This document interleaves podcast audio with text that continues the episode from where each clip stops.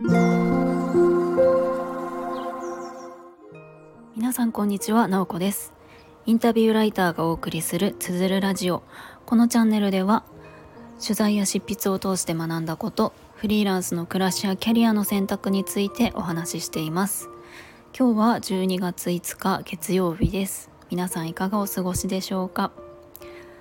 最初にですねちょっと告知をさせてください。明日になるんですけれども明日の夜ですねコラボライブをしようと思っております。私のこのチャンネルこのアカウントから、で、えっと、一緒にゲストでお呼びするのが梅組ランジェリーの、えー、めぐみさんです。でめぐみさんは、ランジェリーブランドを今年立ち上げてその自分を解放するっていうところを軸に新しいこう下着を作っている方なんですね。でその理念だったりとかコンセプトだったりとかそこにかけてる思いとかとても素敵なんですね。すごくあの下着に対して思っていた概念が変わるというかなんか解放するみたいなのってちょっと下着とは逆のイメージ。下着ってどちらかというとこ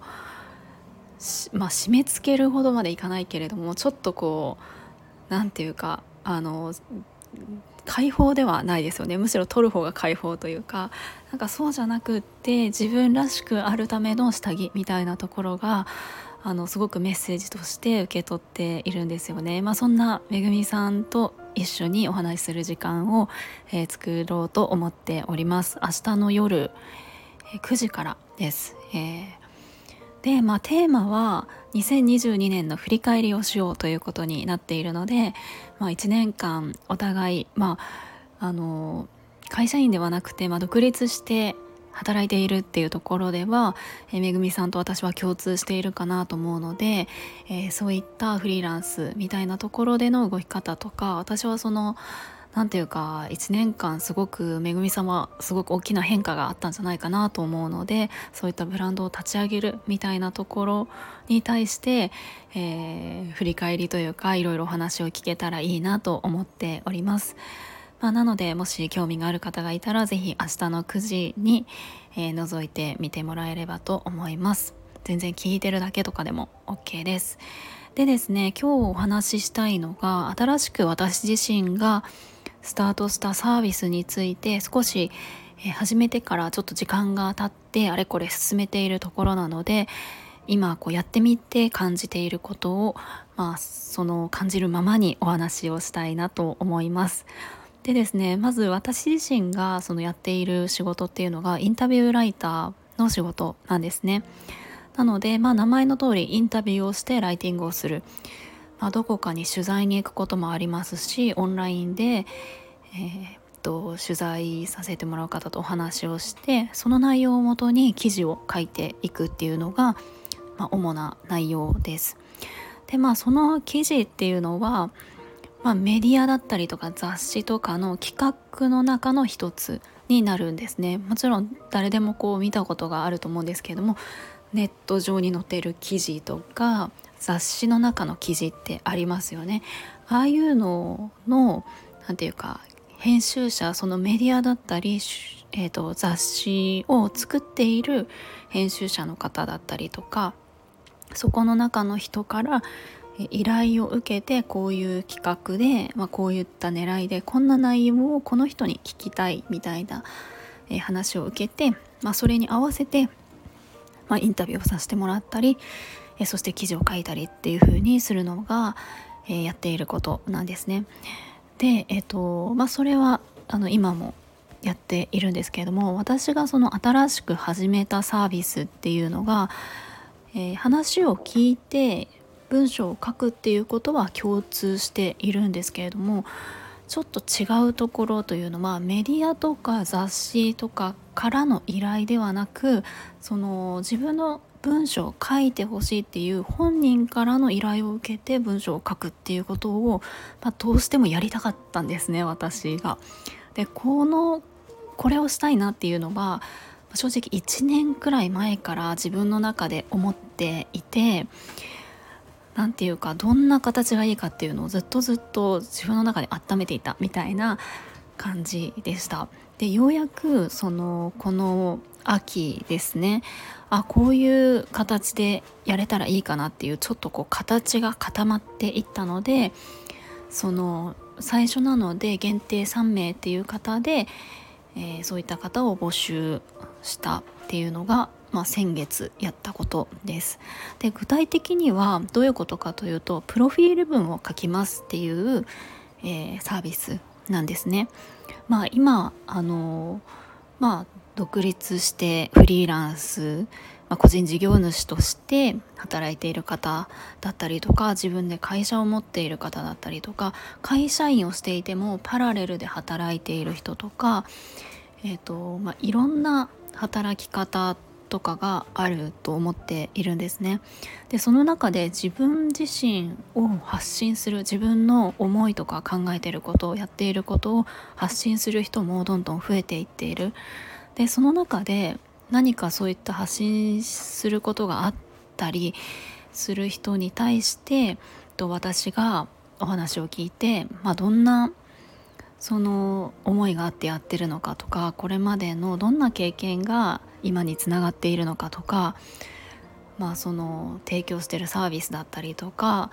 まあ、そういったことをお聞きして私が、まあ、その人のプロフィール文を書くっていう内容なんですね。まあ、これあの同じ話を聞いて文章を書くといってもメディアとか雑誌の企画とは全く違うんですね。まあ、企画がそもそもあるものだとその話を聞かせてもらう相手に完全にこう寄り添うことはできないというかちょっと表現が難しいんですけれどもあくまでその企画ありきメディアとか雑誌がそのフォーカスしたいところはここっていうのが先にあるのでもちろんそこをぶらして書くことはできないんですね。でもそのプロフィール文っていうのはその書かせてもらうその本人が書いてほしいこととか本人の思いとかをもう100%その人のことを考えて書くことができるのでなんかそこはあの違いとしてあるなと思っています、まあ、なので私はそのメディアとか雑誌で書く記事っていうのももちろんすごく好きでやっぱりメディアとか雑誌があることでそのメディアとか雑誌から発信することでその人を多くの人に知ってもらえたりとかそういう良さはもちろんあるんですね。でもプロフィール文はまたそれとは違っていて本当にそのその人に、えー、ちょっとこう興味を持った人とかあこの人どんな人かなと思って、まあ、例えばその方のホームページを見たりブログを見たり SNS を見たりした時に、まあ、読む文章っていう感じなので、まあ、読んだ時になんかこう人柄が伝わるようなそんな文章になるんですね。でまあやってみてなんですけれどもやっぱり全然これまで書いていた企画の記事とは全然違う感じがしてまああの共通してるところももちろんあるんですけれどもやっぱり何て言うか私がそのその人の思いとかそのサービスとかに完全にこう入り込むっていうかなんかそんな感じで書いていくんですね。でやっぱりその書いていく中でもちろんその私がこう提供するものはそのプロフィール文っていう文章ではあるんですけれどもなんか書きながらあこの文章をこう読んだ人がの心が動いたりとかちょっとその人に連絡したりとかこう商品を買ったりとかそういう動きにつながっていったりとかすると本当にそれってなんかこう私が幸せだなというかすごく嬉しいことだなっていうのがなんかこう映像が浮かぶんですよね。あこのプロフィール文があることでその何て言うかまた新しい出会いだったりとかそういった流れができていくっていうふうに考えると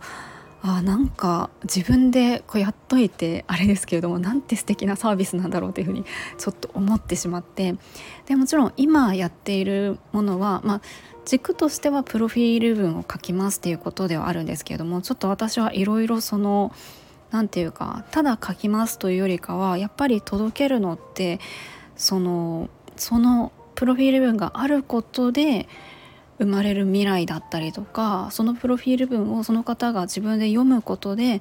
こう何て言うかすごくまたさらにこういい未来につながるようなものだったりとかそういうところにこそ価値があるなと思っているのでその価値を最大限にこう高めていくためにはあの単純にじゃあ話聞いて書きますっていうだけではない要素がいろいろ必要だなと思っているんですね。でそれは今そのやらせてもらっている中で細かいことをこう振り返ったりとかちょっとこうした方がいいかなっていうのを考えながらやっているところではあります。ということで、まあ、これはちょっと新年ですね年明けたらまたこうアップデートした形でなんかリリースするとかいう感じでできたらいいなと思っています。まあ、そうそんな感じで私がこう今やっているプロフィール文作成のサービスの今みたいな感じでお話をさせてもらいました。今日も最後まで聞いていただきありがとうございます。もいもい。